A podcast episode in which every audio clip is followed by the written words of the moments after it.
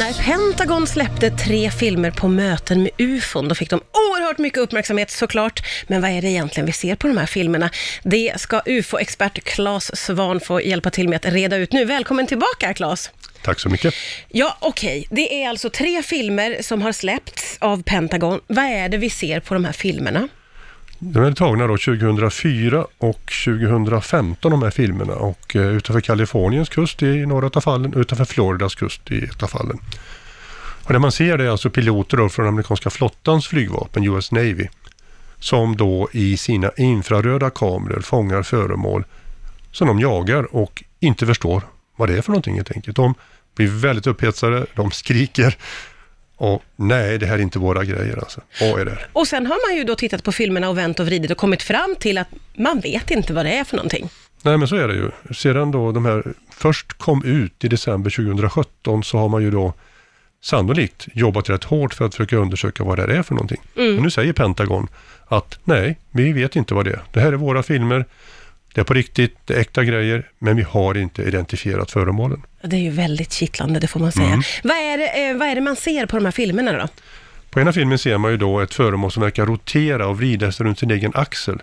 Samtidigt som det då flyger då i samma hastighet som flygplanet som jagar det här föremålet. Ja, Och sen försvinner det efter en stund och de, de vi vet, vet inte exakt hur filmen slutar för att filmen är betydligt längre med all säkerhet men vi får inte se hela, vi får inte Ah. en del utav den. Va? okej. I andra fallet så kan man se ett föremål som väldigt snabbt flyger över vattenytan på USAs östkust. Och där lyckas man då låsa sin radar på till slut och få, få liksom locket om man fastnar på den så Ja. man kan följa det.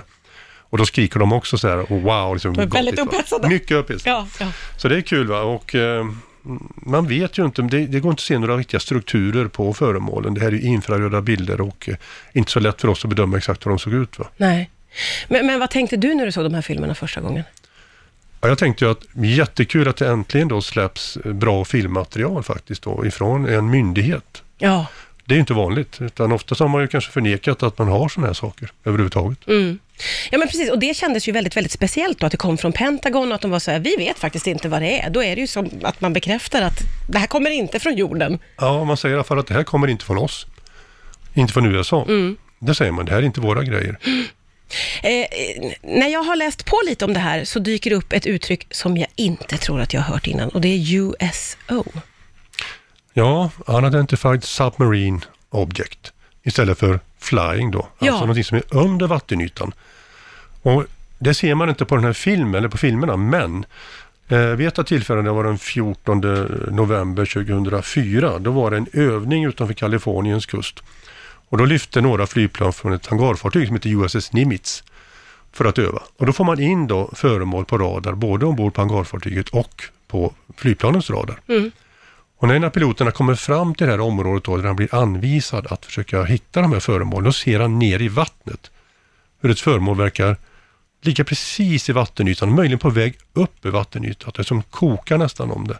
Så han börjar cirkla lite och titta på det här och då stiger föremålet upp och börjar cirkla liksom och komma undan honom. Och till slut sticker det iväg bara. Det Ja. inte bara försvinner föremålet och då jagar de efter detta men Ja, kommer ja. inte ikapp. Alltså det är ju så spännande så att det är ju bättre än film. Eh, det- är någonting som beskrivs som tic-tac-farkosten. Ja, och en tic-tac, vi som inte äter tic-tacs kanske till vardags då, så är det ju en mint- minttablett som är lite utdragen, är lite avlång. det. Ja, ja. Och det är klart, det kan man inte säga. De såg ju inte formen så jättebra, men den ser ju ut så på den här infraröda filmen. Mm. Och det betyder, betyder ju inte att det såg ut så i verkligheten. Ja, just det. Det är liksom formen på filmen. Vi lägger upp ett klipp, ska jag säga, på vår Insta-story, där man kan se eh, lite av det vi pratar om. Det faktum att det är amerikanska eh, piloter i flottan och att man använder någon slags högteknologisk kamera, eh, v- vilket, ger det mer bäring åt det här? Ja, det gör det. Och framförallt därför att det finns flera vittnen då. I några fall finns det faktiskt flera personer i flera olika flygplan som har sett Ah, okej. Och då är det ju ännu bättre.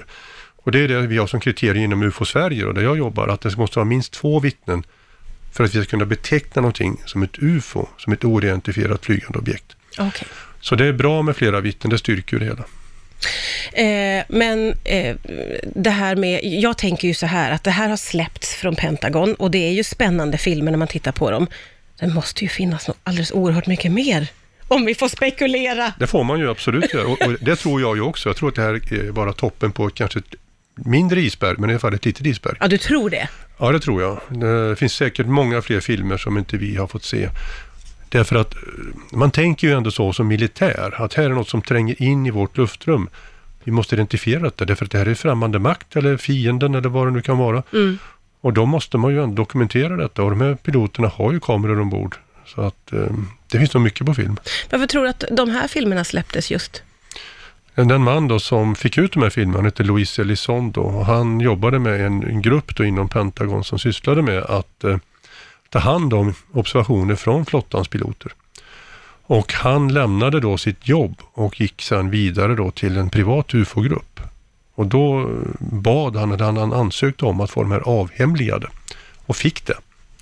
Och tog med sig dem kan man säga då. Men är inte det anmärkningsvärt att de blev avhemligade? Eh, Eller? Du vet, de var helt okända. För dig och mig var de här helt okända att de, att de fanns. Luis Elizondo visste ju om det, han jobbade ju med detta.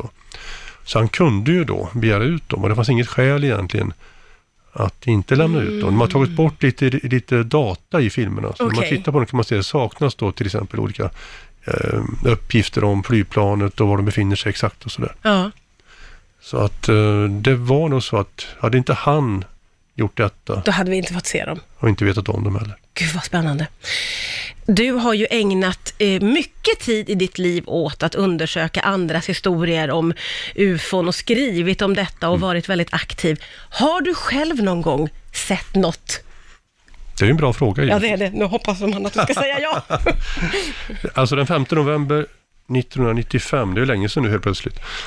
Då satt jag och min fru i bil på väg från Norrtälje. Vi hade varit på en fest där jag körde och min fru satt till mig. Och då kommer vi hem då till Skälby i Järfälla där vi bor. Det är mitt i natten, klockan är kvart över ett. Och då står det två män vid en busshållplats och en av dem står och pekar så här, mot himlen. Och säger jag till Anneli, kan du titta vad de tittar på? Så Ja. hon böjer sig fram och tittar och säger, nej, jag ser inget, det är bara fantastisk stjärnhimmel. Så vi körde hem, det var inte många hundra meter kvar. Nej, okej. De väntade på sista bussen med all sannolikhet. Och så parkerar vi och så går vi ur bilen. Och jag ställer mig bredvid bilen, Anneli ställer sig några meter längre bort och så tittar vi på himlen och det är en underbar stjärnhimmel. Ja. Gnistrande sådär, riktigt fin. Och så efter kanske någon minut dyker det upp mitt uppe på himlen, alltså. inte vid horisonten utan en bra bit uppe. Tre stycken lysande plustecken.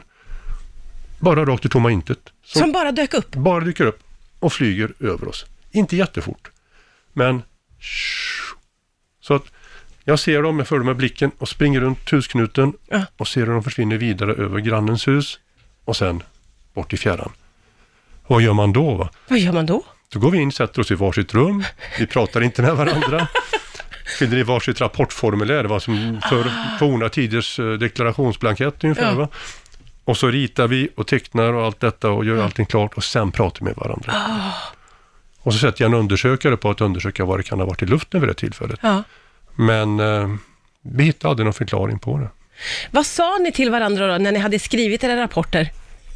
Ja, vi förstod inte vad det var vi sa. Vad var det vi såg alltså? Vi förstod inte. Det liknade ju ingenting. Nej. Så, tre plustecken som flyger omkring. Nej, och det, det är ganska sällsynt. Jag har ju tittat på det här sen efteråt givetvis. Och det är väldigt, väldigt få sådana iakttagelser. Som, Jaså, var det någon annan samma kväll som såg? Vet ni om de här männen vid busshållplatsen va? såg samma? Det vet vi ju inte. De Nej. männen, de tog ju bussen och sen var de borta ur vårat ja, liv. ja. Så det fick vi aldrig svaret på. Det är jättespännande, men hur har det påverkat dig då? Alltså jag hade varit intresserad sedan många, många år tidigare så att egentligen så betyder det inte något speciellt. Men en sak betyder det. Jag märkte hur svårt det var att berätta för andra att man har sett någonting som är så himla konstigt. Mm. Så jag gick och teg om detta rätt länge. Jag pratade nästan inte med någon om det. Förrän eh, ja, många månader senare. För att man är lite rädd för reaktionen man ska få, eller? Och jag borde inte vara det, Nej, eller hur? nej. Men ändå var jag det. Så jag Ja. förstår ju folk som går och tiger. Och vi vet ju det att ungefär var tionde svensk har ju sett någonting som han eller hon inte kan förklara. Ja, Och nästan alla går och tiger. Möjligen pratar de med sin eh, närmaste. ja just det. Så vi har ju en miljon presumtiva observatörer där ute. Vi har 20 000 rapporter i vårt arkiv. Ja, herregud. Och hur mycket finns det inte där ute då? Herregud, man blir helt nervös när man tänker på det. Ja, jätte, jättespännande. Fantastiskt att du har fått vara med om det och Ja. se en sån sak. Jo, det är men- ju och inte vara ensam. Nej, men verkligen. Gud vad spännande. Tack snälla Claes Svahn för att du kom hit till Rix FM idag. Tack, tack.